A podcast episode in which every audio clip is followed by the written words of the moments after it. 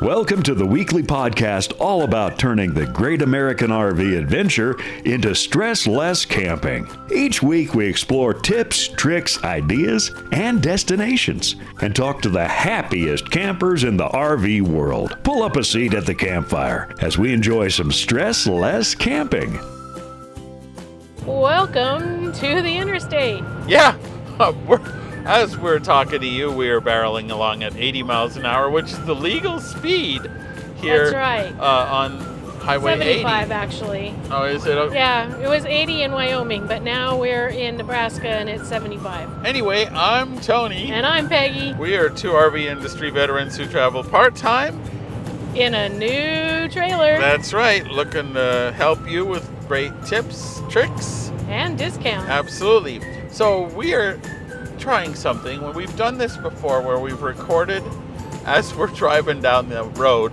At the moment, we are driving unencumbered by an RV, in that we're on our way to Indiana to pick up our new travel trailer. That's right. And that's what next week's episode is going to be all about, like the hokey pokey.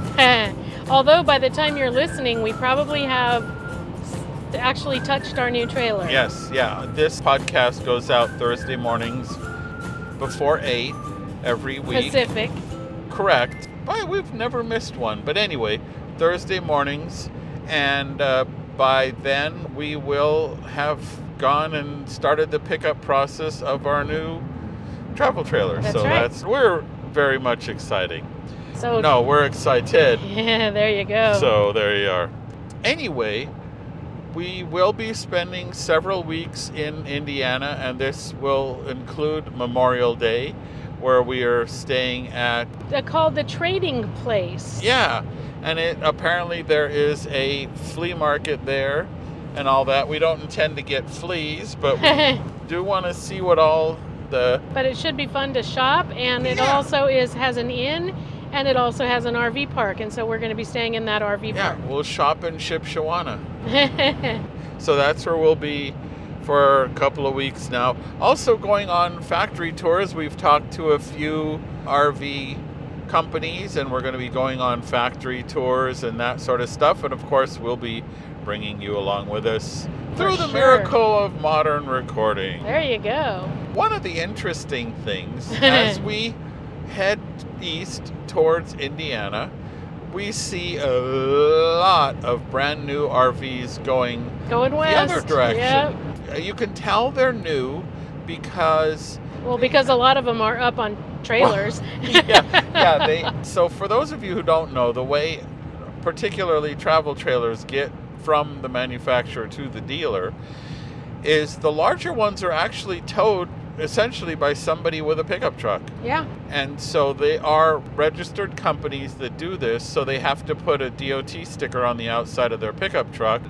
And so you see a brand new RV towed by usually a 1-ton or 3/4-ton pickup with a DOT sticker on it. And we've seen a tremendous number of these going the other way. We sure have. The other way that they get to where they're going is on a larger trailer. So the smaller trailers, like, let's say GeoPros and pop-up trailers, that sort of stuff, those get onto a larger trailer and get hauled in either 2, 3, or even we've seen 4 on a bigger trailer. Like by a semi-truck. Yeah, usually a much larger, usually a 1-ton truck, or even, as Peggy said, a large commercial truck. We've seen a lot of that. But another thing we've seen a lot of, and this is a reminder, we've seen a lot of RVs going both directions with the vent covers open, flopping around. Yeah, they're flapping around in the wind. Yeah, and that will, of course, cause damage. And what'll happen is you'll have broken that plastic cover, which is relatively easy to replace, but just the same. And by the way, hey, there goes a mini light. There goes a mini light. We're in the Midwest, and this isn't so much something we're used to in California, but there's almost a daily little deluge, and so of rain. If you're driving around with your vent flap open and it rains, then you're probably getting a little bit of leakage into your camper. Yeah, and a lot of times those are over a bed. So there's nothing worse than getting in your RV and your bed's all wet. Yeah, having a wet bed. Yeah. So the point of all this is that we do have free checklists on stresslesscamping.com, and we'll put a link directly to those, but they are customizable. Hey, look, there's a double haul of Kodiaks going the other way. Anyway, we will put a link to them, and you can download them and customize them for your own RV so that you have a check-in checklist and maybe a checklist before you go. And Peggy and I still use our checklists, even though we've been doing this for a spell. Right, and now we have to customize it for our new trailer. Yeah, that's true, which we will do. That's right. So anyway, remember that checklist to make for stressless camping. Now there's an airplane, but it's not going anywhere. Anyway, we will be right back. We talked to a really interesting chap about his books that he's written and his boondocking and camping style. And I really enjoyed speaking with him. And also he has a number of books that he's written. So we'll be back after this.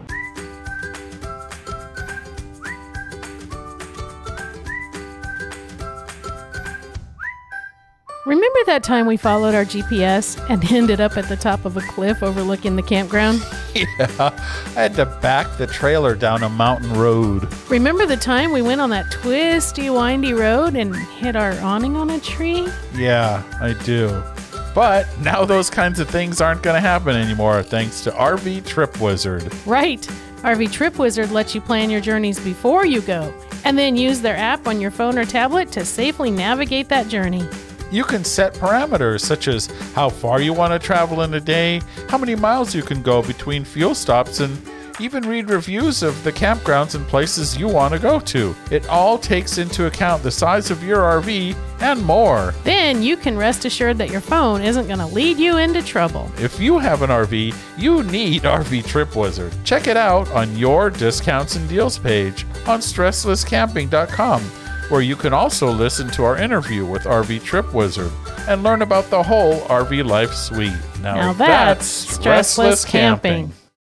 We have the good fortune of having author John Sorries with us, who has written guidebooks. He's a freelance writer, a California native who grew up near Redding, and he's the author of several books, including Camp for Free, Dispersed Camping and Boondocking on America's Public Lands, 100 Classic Hikes, Northern California and Hike the Parks, and Redwood National and State Parks. So, whew. John, welcome. Thank you very much. It's a real pleasure to be here. We had talked briefly via email about boondocking and dispersed camping and finding those kinds of places. So let's start there, sharing some tips and ideas for that. Well, yes, I love boondocking / dispersed camping. They are essentially the same thing. Boondocking is the term that RV folks tend to use. That's why I use both terms. I've been doing it for over 30 years. I first started doing it when I was writing the first edition of 100 Classic Hikes, Northern California, about 30 years ago. I would drive all over Northern California, oftentimes in rural areas like the Sierra Nevada, up around Lassen Volcanic National Park, around the Trinity Alps, things like that, the areas covered by my guidebooks. And I needed a place to stay at night. So also being a frugal person, and somebody who really loves the solitude and just being out in nature by myself, I just naturally gravitated to boondocking, dispersed camping. I really grew to just absolutely love it. And for me, it's just the ideal way to camp. I like being out there alone with just me and nature and just so much beauty around me. There's just so much all over this country, but here on the West Coast, it's amazing. Right. I mean, you get the desert, the forests, it's just incredible. And how do you find these kinds of places? Well, it's relatively easy to do. In my book, Camp for Free, I have several chapters that really goes into the nitty-gritty of it. But the key thing to know is that there are hundreds of thousands, millions of acres of public lands in the United States, primarily from the Rocky Mountains west, but there's also some in the eastern United States. It is primarily U.S. Forest Service land and Bureau of Land Management lands. There's some other federal lands that you can also camp on for free, but those are the two main ones that you would look for. The BLM land is primarily in the desert areas of Nevada and Utah, Arizona, New Mexico, etc., but there is some scattered out through other parts of the West. Forest Service lands are more California, Oregon, Washington, a little bit more Pacific Northwest, but then there's also forests in the Midwest and near the East Coast. So you need to know just in general, what are public lands that you can do it on? Then from there, you have to narrow it down. You have to figure out, where do I want to do this? Where do I want to be? So you have to decide, I want to be in this national forest, or I want to be on this BLM district's land. Then from there, you can go to the website of the agency that's in charge of that area. And you also want to call up the agency and say, hey, I'm thinking of doing some boondocking in this area. Can you give me some suggestions of good areas to go? You need to tell them then also what vehicle you're driving, because that's crucial for what roads you can get on. That's especially used for people that are driving RVs or are pulling trailers and that just have large vehicles that are less maneuverable and need better roads and wide roads and the ability to turn around and things like that. So that is crucial for many of your listeners to know that. Yeah. Doing those phone calls, looking at the website, then you get to the nitty-gritty of actually looking at the maps of where you're going to go, looking at the roads, and combining this all with the information that you're getting online and from your phone calls. There are also websites online that list some sites where you can go boondocking. There are also apps that have some boondocking sites. If you go to my website, dispersedcamping.net, you'll see that I have a full list of resources of apps and websites and government agencies and everything you really need to get going with finding campsites. So that's like the broader picture of how I do it. And then if you want, I can also go more into the nitty gritty of, okay, I'm out there. How do I actually find a site when I'm actually out driving the road? That would be, and we'll definitely put a link to your website and, of course, to the books, too. I assume they're on Amazon. They are on Amazon. Camp for Free is, for now, in the print version, is only for sale on Amazon. The ebook version is available basically anywhere you would buy ebooks. You should be able to find it there. My hiking guidebooks, and I have a total of 4, they are, of course, available on Amazon. Many of them are also available at stores like REI, Barnes & Noble, other outdoor stores, and oftentimes your local bookstore may have it, but all bookstores and outdoor stores can order them because they're published by Mountaineers Books, which is one of the largest publishers in the world of outdoor guidebooks. So that's really easy for people to get. Camp for Free is published by Get Outside Press, which is my own company. You bring up a really good point that I want to reiterate is you want to know that what vehicle you're driving is going to make it to the places you want to go, because part of the appeal of dispersed camping is being where there aren't people. And that means there aren't Starbucks and there aren't parking lots and there aren't hookups and all that stuff. And so you've got to be prepared and really know that you can, like you said, get where you want to go and be self-contained so that you can take care of yourself while you're out there. Yes, exactly. So one of the key principles that I emphasize about doing this is preparation. You must be prepared to be way out there. Like you said, there's no Starbucks, which, you know, potentially we might be able to get around a little bit, but there's also no gas stations. There's no stores. There's no Home Depot. There's no auto parts store. You really have to make sure that you've taken everything that you need out there with you. On dispersedcamping.net, I have an extensive checklist of what to take when you're going boondocking. So it's really, really crucial to make sure that you have everything with you, including tools for basic repairs on your vehicle so you can keep it running, for example. Just making sure that you know how to change a flat tire and that you've got the equipment to do that. I mean, just stuff like that. You can't call AAA. I mean, you might be able to call AAA depending on where you are, but you could be out someplace with no cell reception. And so you really do have to think about that. There is a second part to your question that you talked about, which is vehicles, like what are good vehicles for doing this? And I think a lot of your audience is really focused on RVs and, you know, larger vehicles.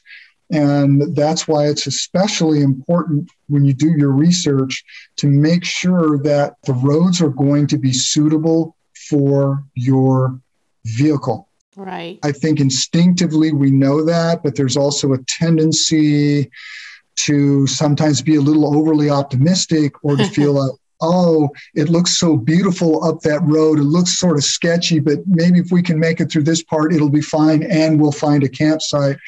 Well, maybe not. You really have to think about the limits of your vehicle. One piece of advice I give is when in doubt, scout. Meaning, stop your vehicle, get out and walk. And it could be that you see an area, it's like, well, I can make that, but I wouldn't be able to turn around. Or I can make that, but what if it's worse just around the corner?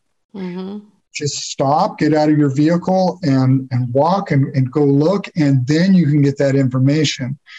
And just as a corollary to that, if you find a site you like, oh, we found a site, yeah, we could camp here, this is good. All right, maybe you park there, but then get out and walk just a little farther down that road because sometimes there's an even better site, just 100 yards, 200 yards down, and you go, oh, wow, this is the super primo site. But a bit about vehicles, I first started doing it in a Subaru Outback. Well, actually, I first started doing it in a Nissan Sentra, and I would camp in a tent. So you can do this with just about any vehicle you have. It's just that the characteristics of your vehicle put limitations on what you can do. So for example, if you have a Nissan Sentra, you're going to be with a tent and camping. My Subaru Outback, when I camped alone, I could sleep in there with the seats down and back on the diagonal because I'm 6 feet tall. And part of the time that I was doing that, I had two golden retrievers with me. And I actually even managed to sleep in the Subaru Outback with two golden retrievers, believe it or not. It was really crowded. And one had to be up kind of near my face, and the other one was down closer to my feet. You made a percent sign. Yeah.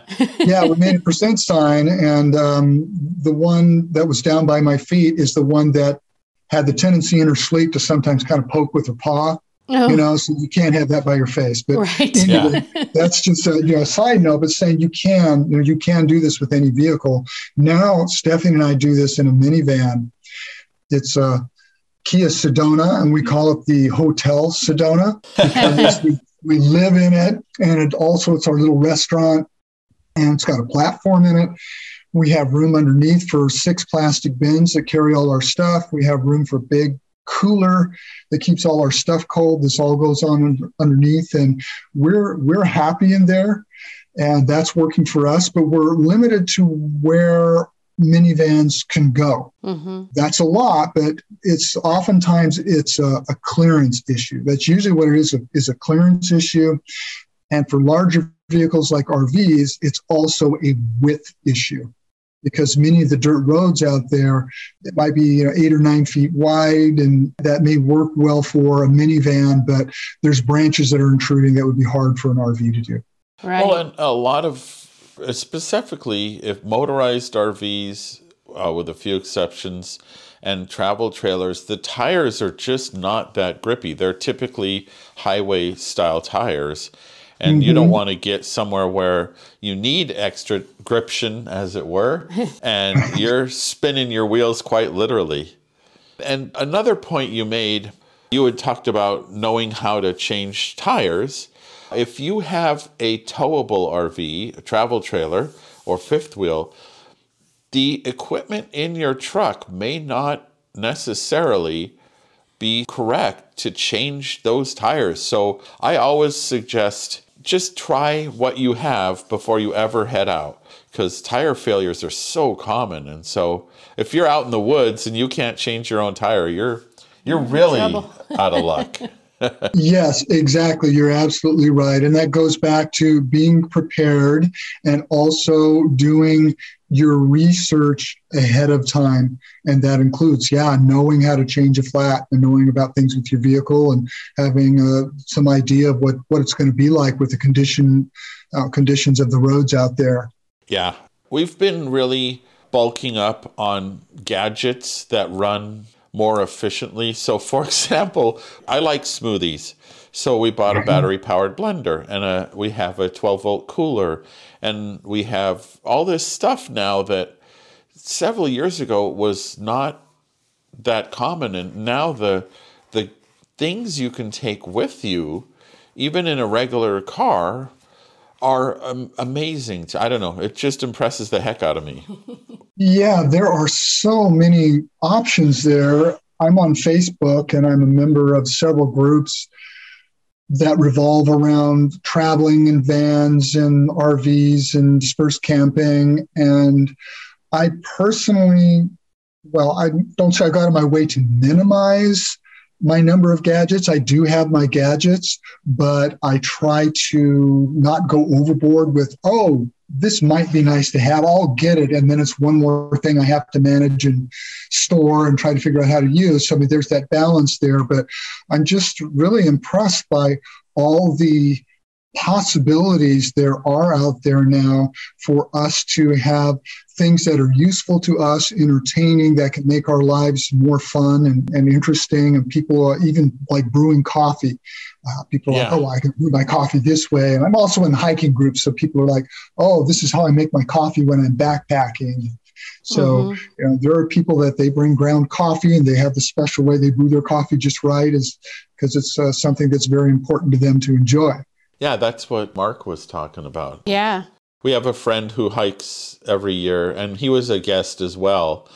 And we are trying to do more with hiking and be more inclusive of hiking and boondocking. Because we say there's no wrong way to go camping, but we don't know that much about hiking and even tent camping. The last time I tent camped a few weeks ago, it was a 6-man tent. I was by myself, and I had a cot, and I had my induction cooker, and I was at a campground. And that was roughing it.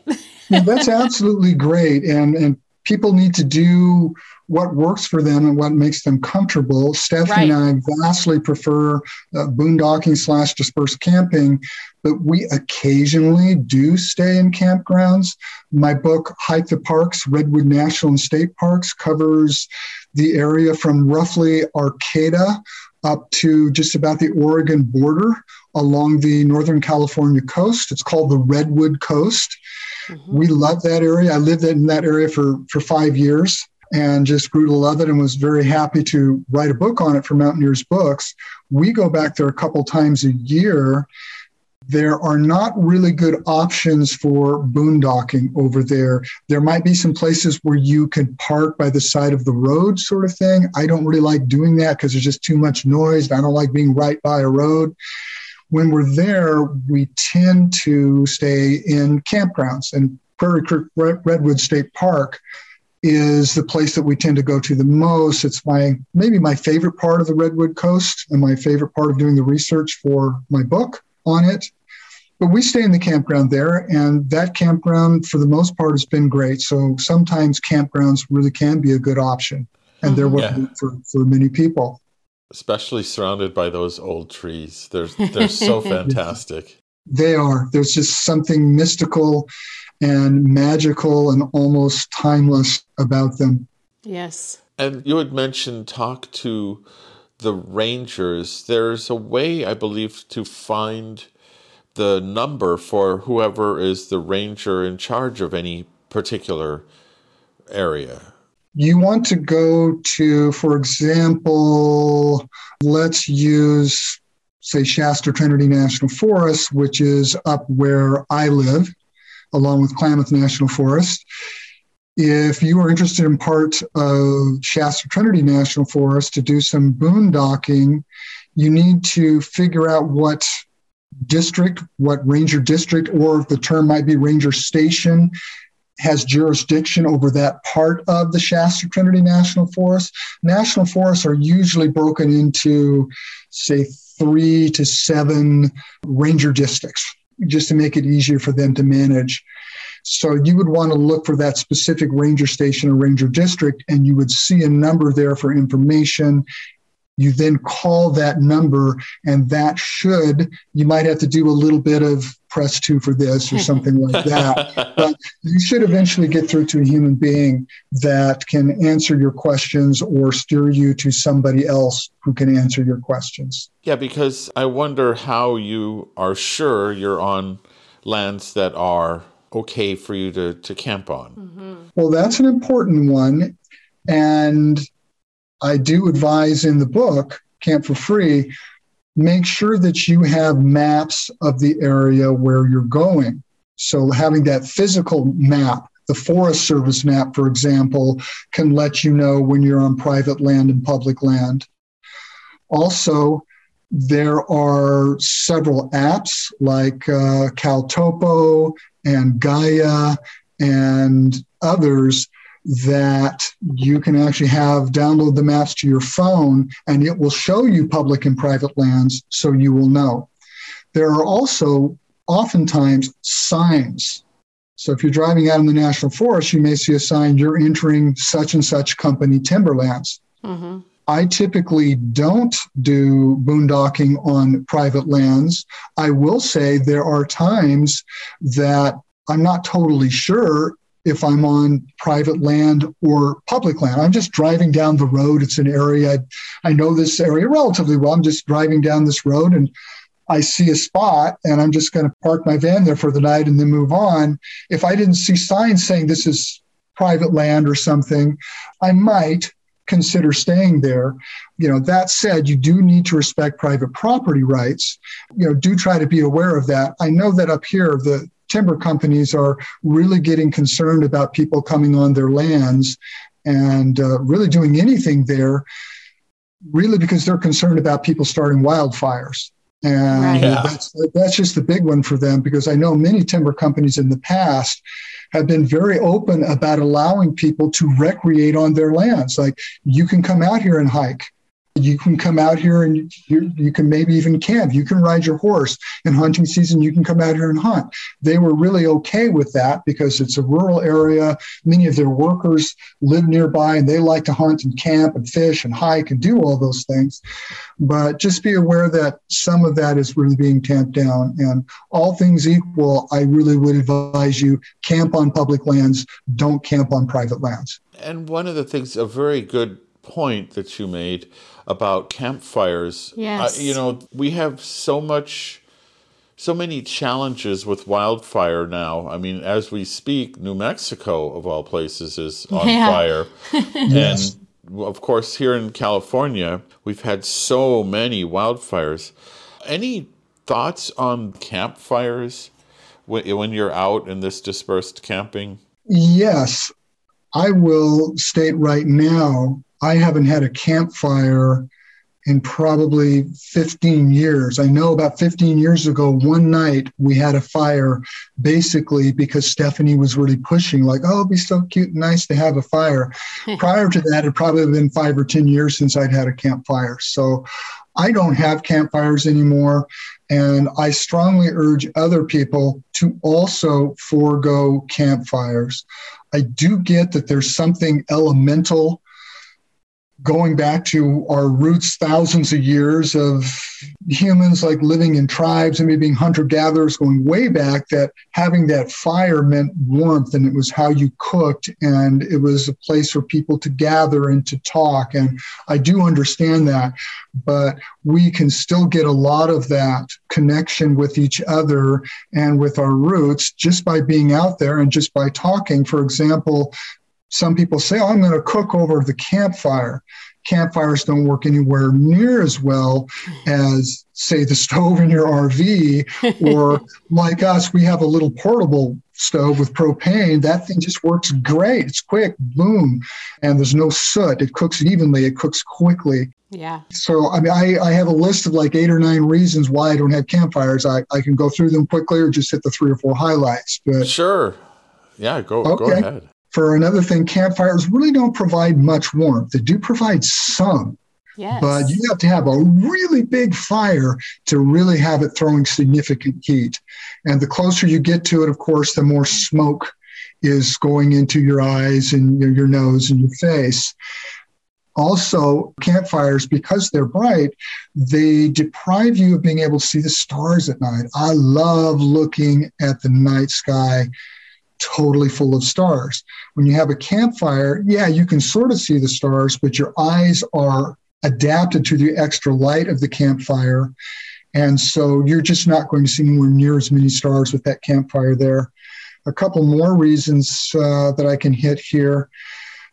For one thing, when I'm out dispersed camping, boondocking, I prefer to be as invisible as possible. Not that I'm really worried or concerned, but I would just kind of, the fewer people that know, hey, there's somebody camped over there, just overall the happier I am. Not that I'm freaked out about it or worried about it or anything like that. When you have a campfire, that's telling anybody for miles around, oh, you know, there's somebody over there, they have a campfire. So that's a minor factor. And it's also a hassle to build them, maintain them, put them out, gather the firewood, all that sort of stuff that takes a lot of time. If you're going out to where you're taking limited space, you don't have a whole lot of extra space to carry a lot of firewood either. Right, that's true. If you're going to bring your own firewood, of course, you may not have room to bring it. If you go to an area where other people have really picked over the wood, you may be taking wood that is really important for that ecosystem. Ecosystems need the rotting wood to replenish the soil and the nutrients and things like that. So if you're coming in there and taking it and burning it, if it's an area where nobody hardly ever goes, or there may just be tons of down wood, small campfire may not have that much of an impact. But this goes to a lot of us that are hikers.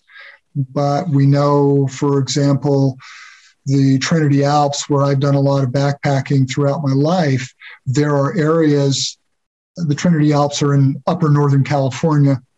The Trinity Alps have had many of the more popular places where people backpack. You go there and there's like no wood at all because every little piece has been picked up and burned. So that's a factor. Just one more thing I want to say about campfires, and as Tony alluded to a couple of minutes ago, there's the concern about wildfires, and all of us here in the West are, of course, so aware of wildfires, and everybody in California, all of us have had a really big fire burn within a few miles of our house. I think we can all attest to that, like, yes. And we know people who have lost their homes, and we know people who had to drive with flames right behind them as they were going as fast as they could, all of that. So wildfires are a huge risk now.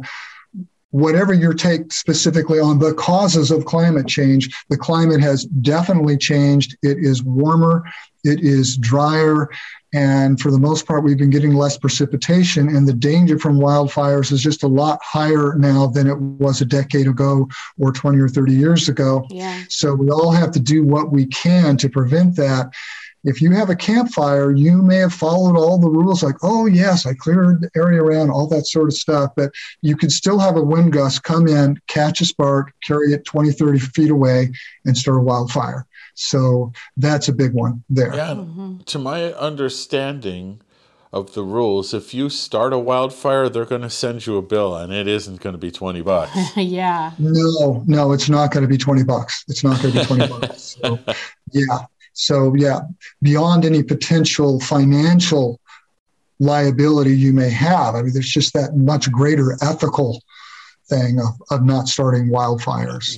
We were evacuated for a week last summer because a fire burned about a mile away from our house up where we live near Mount Shasta. So it's real, and we all have to take that seriously. And Absolutely. One other point I want to make about that regarding fires, but it's also a bigger point, and that is when you're driving your vehicle out there in the backcountry, make sure you stay on the designated roads and don't drive your vehicle off-road like, oh, I can drive 100 feet over this meadow because it's level and pretty over there. If there's not a road there, if it's not safe to drive there, if there's no obvious tracks there, don't do it. And also be really aware that your vehicle or anything that you are using that could cause sparks is nowhere near anything dry that could get sparked and start a fire. Yes. Yeah. Catalytic converter, which sits underneath almost all vehicles, is really hot. Yeah. And so it can cause a fire. Yeah. So John, do you hike to campsites, or do you primarily drive to campsites and then do day hikes? I do the latter. Okay. I primarily day hike now. I used to do a lot more backpacking, but I'm getting a bit older and I'm just really preferring to do a great day hike with a day pack on my back that just weighs 10 pounds and I don't even really notice it versus a much heavier backpack. Mm-hmm. And then I love coming back to my van in the evening, having that cooler and that van with all of my food that I love to eat and plenty of water and all the books I want to read, all the clothes I want to wear. And then at night, being able to sleep inside the van with a wonderful warm sleeping bag, my pillow from home, the window cracked a little bit for some air, but not being bothered by wind or weather or bugs or creatures. So that's what I do, is I combine dispersed camping with day hiking now. Is there any good way for people to kind of start getting into that style of camping and boondocking? You can start, as far as getting started with dispersed camping, boondocking, you should do it whatever way works best for you. I mean, it's always best to start small rather than say, oh, I'm going to spend $100,000 on this Sprinter van and Wi-Fi. I'm going to do this. I'm going to love this. And it's going to be my life. I'm going to do a lot of boondocking and dispersed camping. And that's what I'm going to do. In the winters, I'll be down in Southern Arizona and Southern California and all this sort of stuff. We all know people. And there are people that do that and love that. But there are also an awful lot of people for whom they realize they only like to do it a little bit, or they just don't want to do it at that level they thought that they would want to do it. So if you are new to boondocking or dispersed camping, start easy. Just go for one night. Go someplace close. Go someplace that you're like really sure that you're going to be able to find a site that's going to be suitable for your vehicle so that you know you'll have a good time. It's really, most people love it, but there are some issues. For example, especially if you travel alone and you're out there dispersed camping alone, think, oh, I'm going to go for a week. I'm going to go out and do this. Loneliness can be a bit of a factor. So you have to think about those things. Instead of starting by going out and spending all that money on that vehicle that you find out you don't like, I bet pretty much any of us can take our vehicle, take some blankets and pillows off our bed, and just go out there and try it for a night or two without spending any money at all. Without spending any money at all. I would say if you're going to do that, it is nice to have a tent to sleep in, because if you know, insects can be a problem. As we know here, like in Northern California in the summertime, mosquitoes can be an issue, right? And there are some places like the Oregon Cascades are just horrendous. And I mean, absolutely horrible for mosquitoes. I still go there and I still love it, but I go there less often than I would because I know that certain times of the summer, there's just hordes of mosquitoes. So I would say if you're going to do it, maybe you borrow a tent from a friend and a tarp, and you make sure that you're going to have the basic comforts, that you're going to be able to sleep relatively comfortable, that you'll have a pad underneath you, that you'll be warm, and you keep the bugs off you so that you can be sure you'll have a reasonably good first experience there. But I would say start easy and then decide how complex you want to get after that. Some people are concerned about doing this because they don't know, is the boogeyman around or Bigfoot?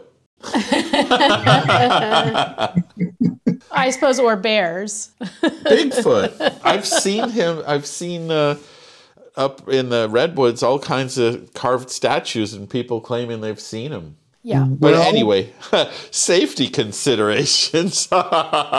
There are always safety considerations. I personally am not concerned about Bigfoot. I salute those people that are Bigfoot hunters, that are really into Bigfoot and are trying to find evidence. Some of them are really they're doing science. They are out there trying to find evidence of Bigfoot, and more power to you. You're getting outdoors, you're getting outside in nature, and that's fantastic. So Bigfoot a concern? Well, maybe. I think bears would be a concern.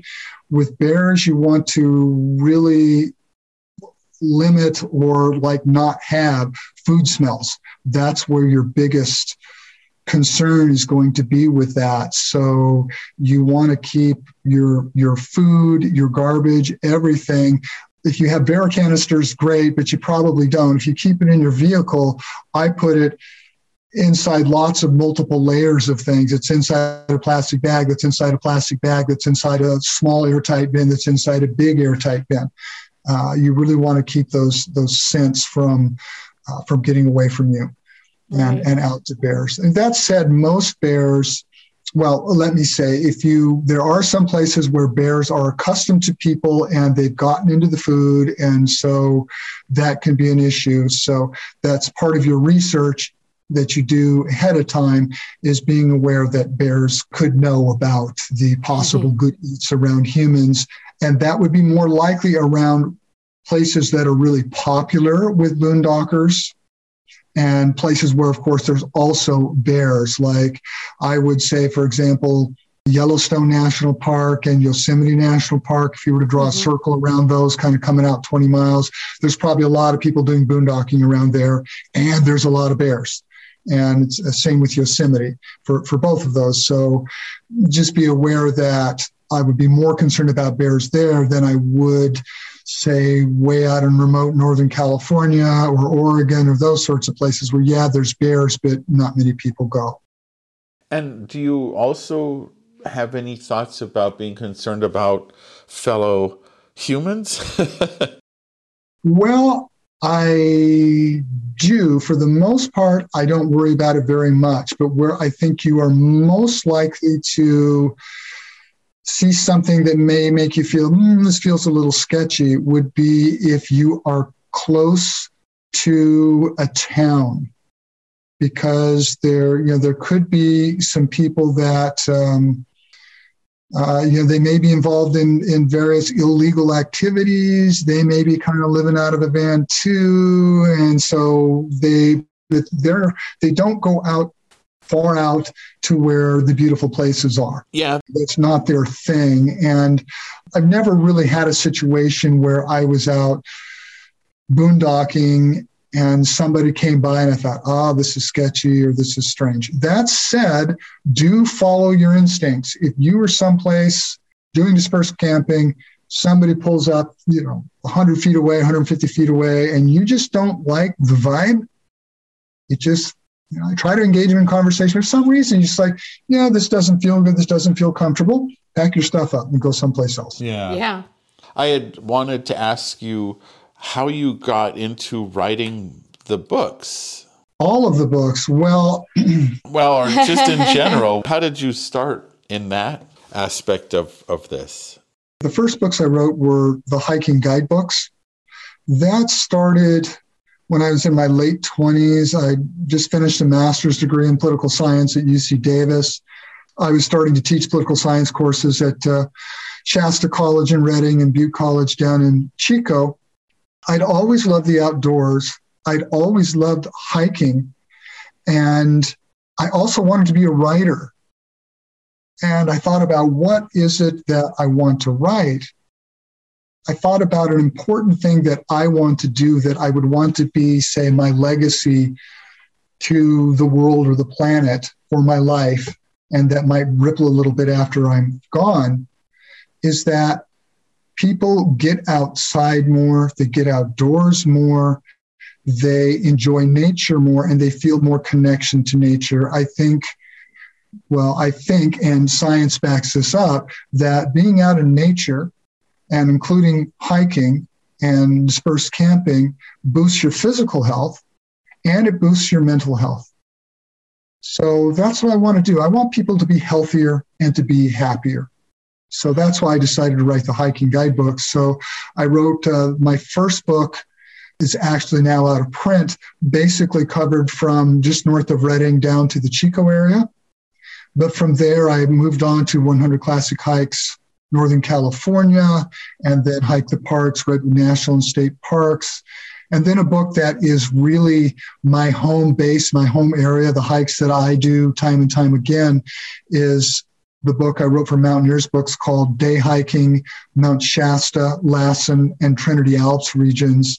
That has 125 day hikes going from Red Bluff on up to Wairika, but it includes Lassen Volcanic National Park, Mount Shasta area, Redding, Whiskeytown Lake, Trinity Alps, etc. So it's really the book that is closest to my heart.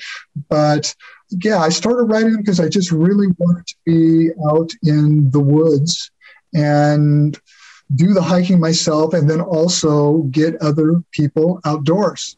Yeah. So one of the questions that we love to ask all of our guests is for your best camping memory. Oh, my best camping memory. I love that everyone says, boy, there are so many. Yeah. Well, there really are so many.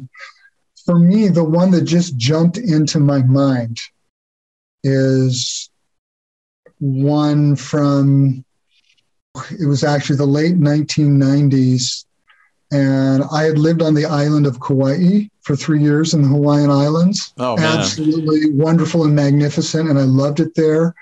But I got island fever and I just missed the Western United States. And I bought a Ford Econoline van to do dispersed camping and traveling around the West End. I bought it on Kauai, had it shipped over. And then my two golden retrievers, Hana and Molly, and I, we flew to the mainland. We got in that van. We set it up to live in. And for really about a year, I traveled in the West in that van doing boondocking. Great. And I specifically remember one of the first nights of the trip. It was spring, say mid-April. We were in the desert in southern Utah, in Grand Staircase Escalante National Monument, way, way, way down a dirt road. It was completely dark. There were no lights of civilization anywhere, and the sky was just that inky black that you can only get in really remote areas. Yeah. The stars were so bright. The Milky Way was just incredible. I remember just staying out there for an hour, just in awe at all these beautiful stars. And I remember seeing one really bright meteor streak across the sky. It was just a truly magnificent moment that let me know that I'd made the right decision by leaving Kauai and by getting this van and traveling around. And I was just so happy to be alive. It was one of those true moments in life where you really feel alive and you really feel so happy to be on the planet.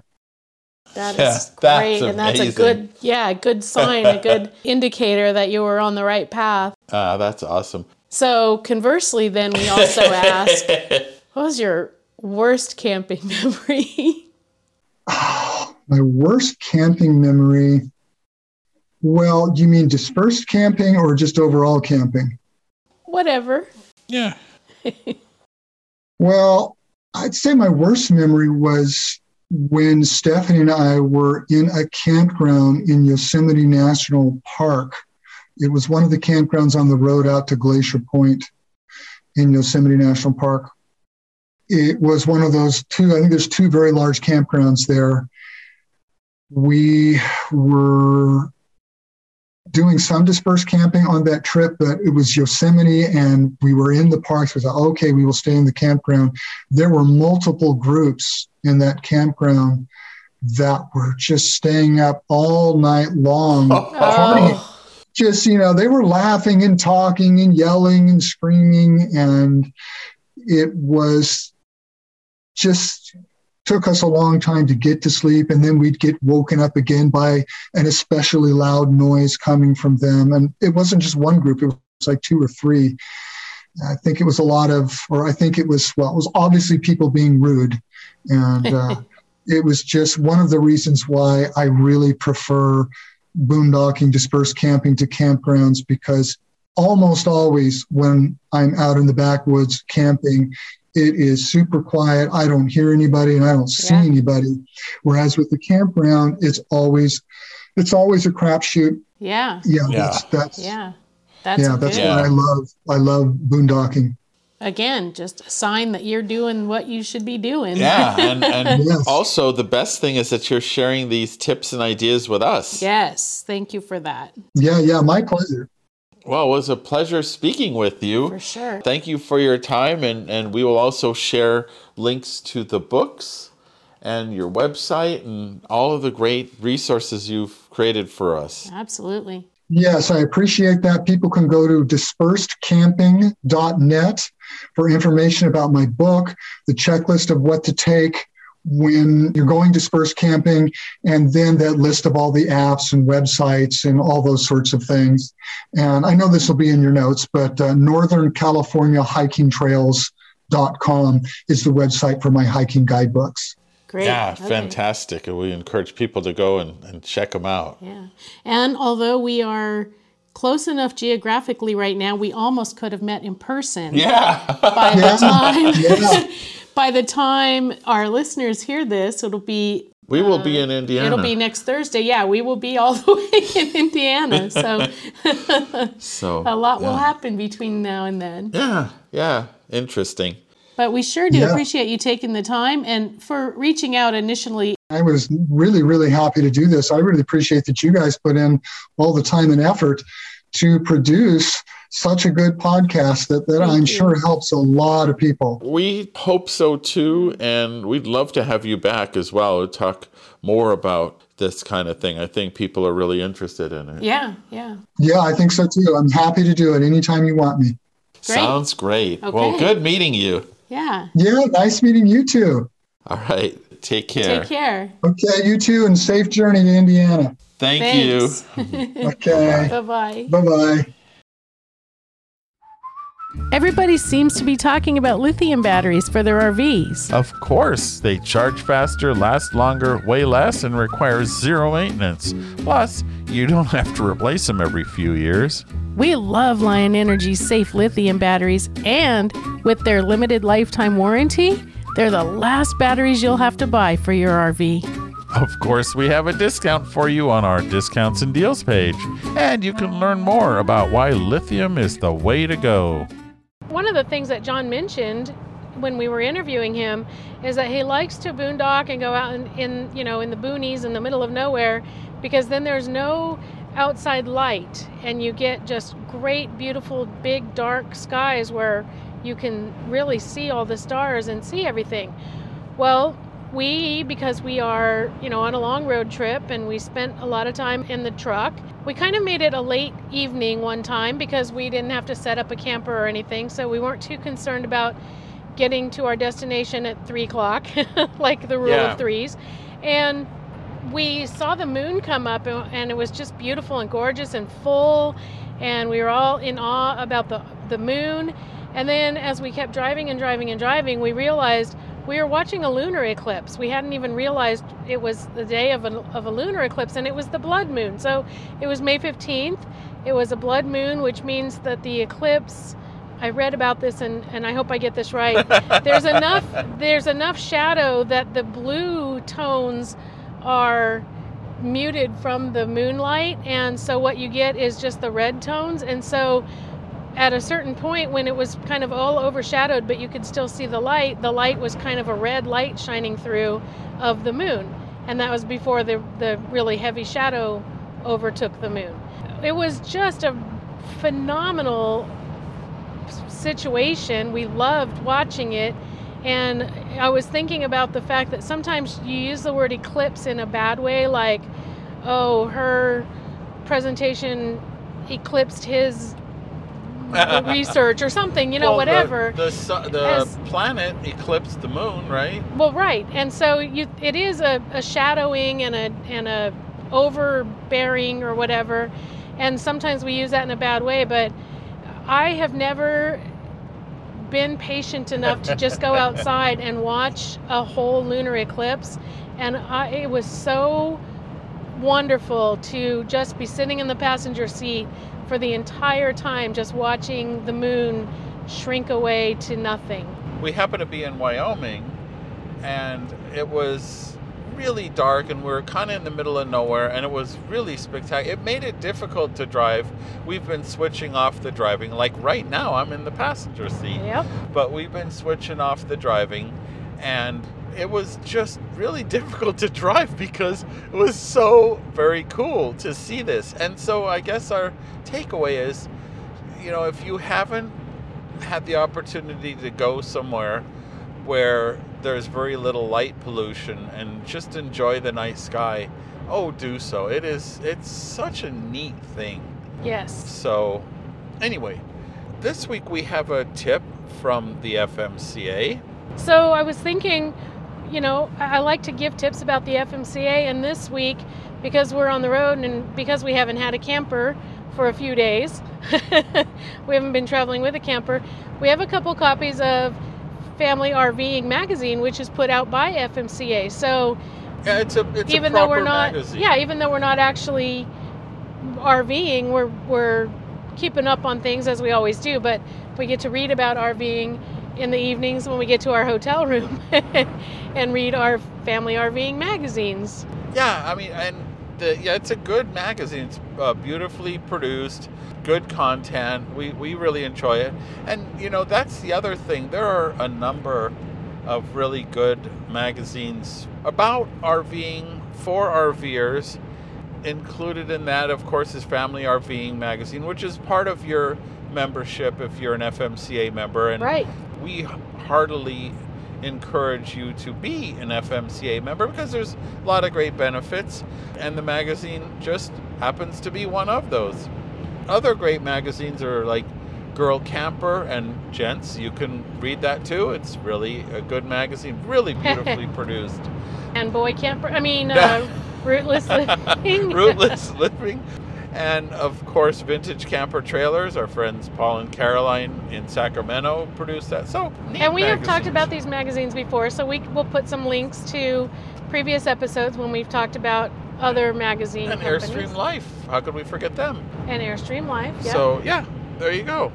This week's gadget really has its ups and downs. Oh, boy. It's a ladder. It's a ladder. And more importantly, this is such an odd... some names just don't translate well from their native language to whatever language you happen to speak, which I assume is English since that's the language we use for this podcast. But I bought a Mean Fun extending ladder. And what this is... We have been having some mean fun with absolutely, that thing. Absolutely, yeah. Going up, going down, going up, going down. But it's one of those ladders, the telescopes. And there are a ton of those on Amazon, and I'll put a link to this one. And what I liked is this one has a single pair of buttons to collapse the ladder back down. It ties up and carries fairly neatly. Mean Fun claims it's 20 pounds or so. I think it's heavier than that. I should weigh it because it seems heavier. If you don't know, I do not like going up on ladders. I don't like heights. I don't like ladders. I don't like tall buildings. None of that stuff. I bought this thing so we could get up on the roof of the vintage trailer and do some work on the vents, which aren't there. There's just holes in the ceiling at the moment. And so bought this Mean Fun ladder and got up on the roof of the, well, I got up to get, you know, to the edge of the roof of the vintage trailer, and it's really stable. I was very, very impressed with how stable this was. It claims it'll hold 330 pounds. You know, I like to have a little extra capacity. Right. And so 330 pounds is more than I weigh, though I used to get close to that, but not anymore. But anyway, the only thing I didn't like about it was the rungs are rather narrow, so it's not the most comfortable thing. And I am somebody who likes to walk around in sandals, and this is really a closed shoes type of thing. And I'm sure there are people who will say, you shouldn't be using sandals anyway. Yeah, so the comfort level of the steps, or the rungs rather, make it so that you really do want to wear shoes. You want a pretty good solid pair of shoes, yeah. So we actually got rid of the step ladder that we used to have so Peggy could get into the back of the pickup truck. And we've been just toting around this Mean Fun ladder. But another reason we wanted to have this is so we could get up onto the new trailer and look at what's going on top of the slide room. Yes, this one has a slide room. Yes. That's the deal. So the Mean Fun ladder, I think I really like the feel and quality of this thing. I like how it compacts down and is very transportable and how solid it is. So yeah, it may not be fun, it's not mean, but it's a pretty good ladder. Yeah.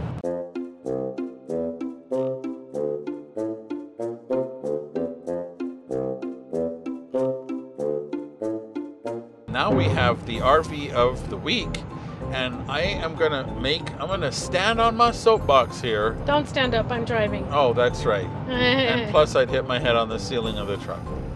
I think that this RV is one of the most game-changing floor plans I have seen in the world of travel trailers. Ooh. It is the Ember 191 MSL, nicknamed the Missile because MSL. And what it basically is, Ember took their bunkhouse model, which had an outdoor kitchen, and it had a back door so you could flip up one of the bunks and store like bikes and stuff in there, and they just took the bunks out altogether.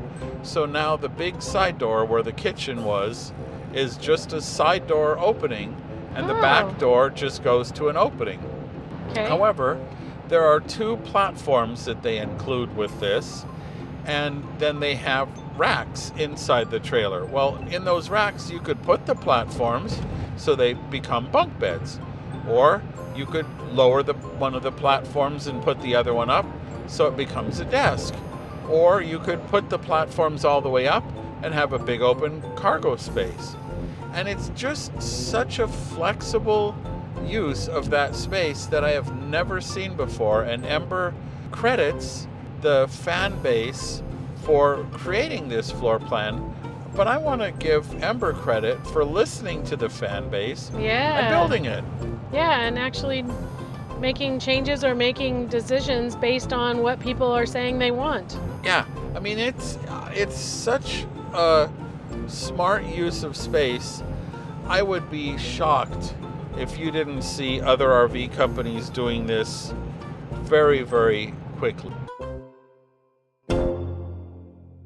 Last week on our question of the week, we asked you if part shortages and service problems were keeping you from your normal camping and traveling plans.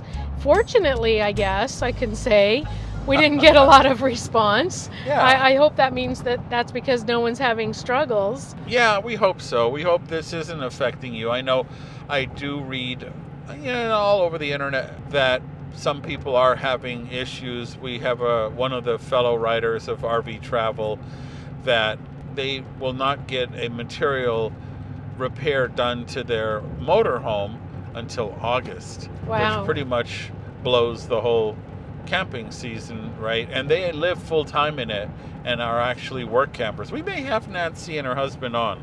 They're neat people. Anyway, but Tom said, my mama told me a long time ago, when things are going good, don't talk about it. It'll just tempt fate.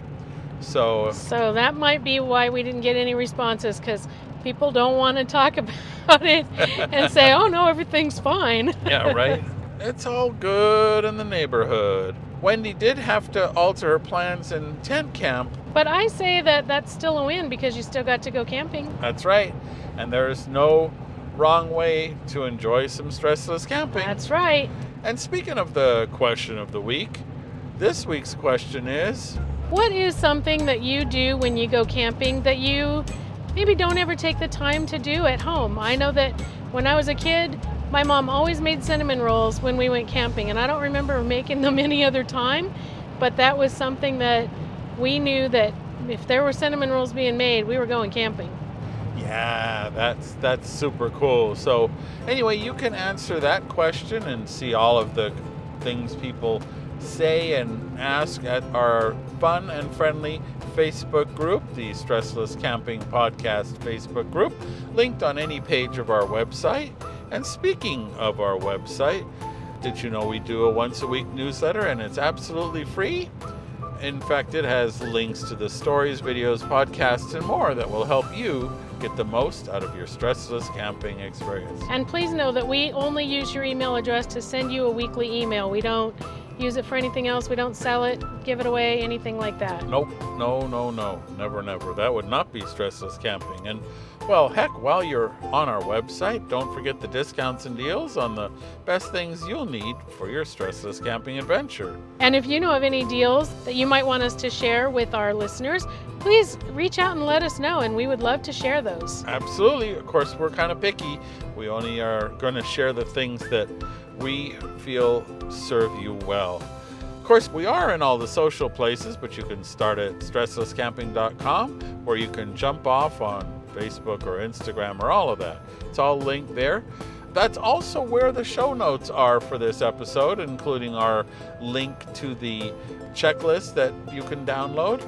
And this is episode number 151, like Bacardi 151, episode 151. So that's there as well. And of course, if you don't want to miss a future episode of the Stressless Camping Podcast, it's free. It's free to subscribe. Just go to any podcast catcher. And hey, while you're in that podcast catcher, especially if it's an Apple one, would you take a moment and write us a review? It's so helpful when we get those reviews. And we do want to thank everyone who has written reviews. They're just so helpful to us. Yeah, they really are. They help tell the world about our little podcast here. And so we thank you for all the reviews. And, well, we're on our way to Indiana. We're going to continue our stressless camping adventure. We appreciate your joining us for this 151 episodes, and of course next week's episode is, we're going to bore you with details about our new trailer and share some fun things that we've done. But in the meantime, thank you for being part of our family here at the Stressless Camping Podcast, and most of all, happy camping. We hope you learned a lot, had some fun, and got some tips for your next stressless camping adventure. We're honored by your reviews on Apple Podcasts, which helps others find us too. Don't forget to subscribe so you won't miss out on the adventure. And we look forward to your joining us next week. Until then, happy camping.